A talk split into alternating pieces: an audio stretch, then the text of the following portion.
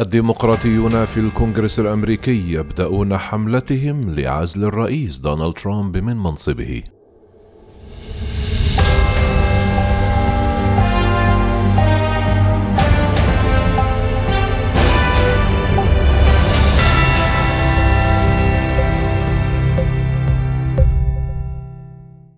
يبدأ النواب الديمقراطيون في الكونغرس الأمريكي الاثنين حملة قد تفضي أواخر هذا الأسبوع إلى عزل الرئيس المنتهي ولايته دونالد ترامب فيما يعتبر سابقة في التاريخ الأمريكي حين يقدم رئيس إلى المحاكمة بغاية عزله وكان آلاف من أنصار الرئيس دونالد ترامب قد اقتحموا الكابيتال مقر مجلسي النواب والشيوخ الأسبوع الماضي بعد دعوته إياهم للزحف على الكابيتال احتجاجا على مزاعم بتزوير نتائج الانتخابات الرئاسية الأمريكية التي أفضت إلى فوز منافسه الديمقراطي جو بايدن. ويروج الديمقراطيون وعدد من الجمهوريين في الكونغرس إلى أنه لا يجب ائتمان ترامب حتى نهاية عهدته الرئاسية خلال تسعة أيام.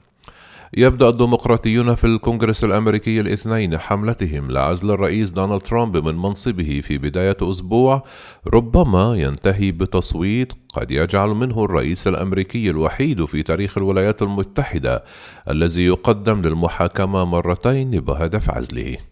وعندما ينعقد مجلس النواب في الحادية عشر صباحا بتوقيت جرينتش الاثنين سيطرح نواب مشروع قرار يطالب نائب الرئيس مايك بنس بتفعيل التعديل رقم 25 في الدستور الأمريكي والذي لم يسبق تفعيله ويسمح التعديل لنائب الرئيس ومجلس الوزراء بعزل الرئيس لعدم أهليته للحكم ومن المتوقع أن يجري تصويت مسجل غدا الثلاثاء.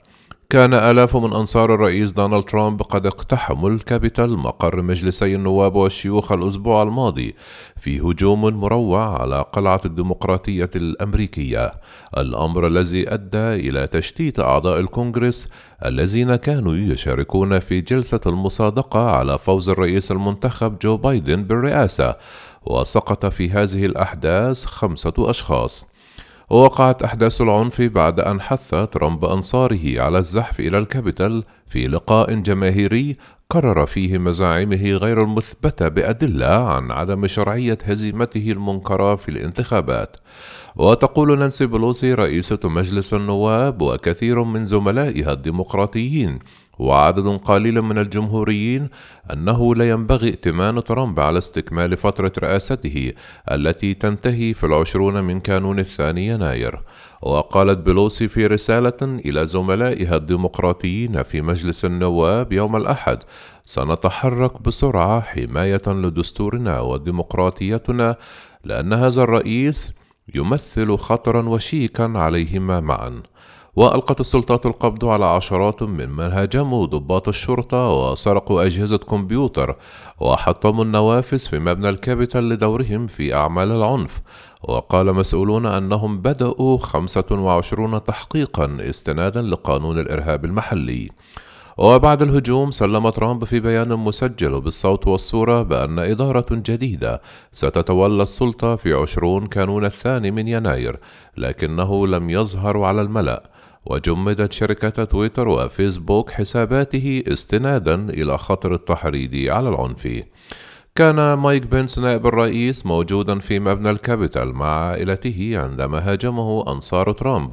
وفي الوقت الحالي لا يتبادل بنس الحديث مع الرئيس دونالد ترامب غير أن الجمهوريين لم يبدوا اهتماما يذكر بتفعيل التعديل الخامس والعشرين.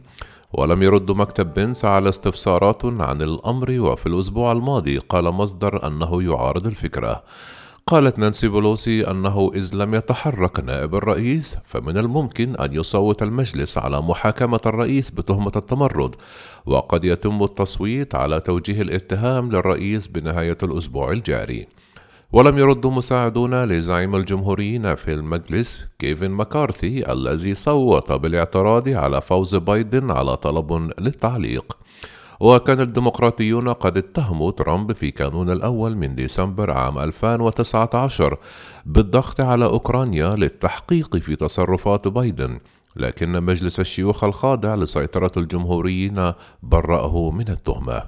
واحتمالات نجاح الديمقراطيين في مسعاهم الأخير لعزل دونالد ترامب ضعيفة من غير دعم الحزبين. وقد قال أربعة فقط حتى الآن من النواب الجمهوريين علنا أنه لا ينبغي أن يستكمل ترامب أيامه التسعة الباقية في منصبه. وحتى إذا وجه مجلس النواب اتهاما رسميا لدونالد ترامب مرة ثانية فلن ينظر مجلس الشيوخ في الأمر على أقل تقدير قبل التاسع عشر من كانون الثاني يناير الجاري. آخر يوم كامل سيقضيه ترامب في البيت الأبيض. وستشغل محاكمة ترامب بمجلس الشيوخ خلال الأسابيع الأولى من حكم جو بايدن الأمر الذي سيحول دون المصادقة على تعيينات الوزراء والتحرك في الأولويات مثل تدابير مكافحة فيروس كورونا. قال النائب جين كلايبرين الرجل الثالث في ترتيب قيادات الديمقراطيين في مجلس النواب إن من الممكن تفادي هذه المشكلة بالانتظار بضعة أشهر قبل إرسال ملف الاتهام الرسمي إلى مجلس الشيوخ.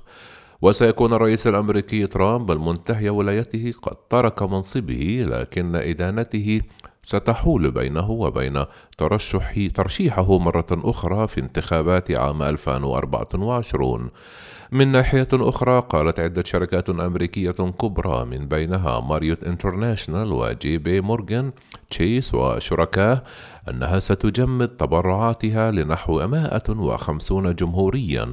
صوتوا معترضين على فوز جو بايدن وتدرس شركات أخرى الاقتداء بها.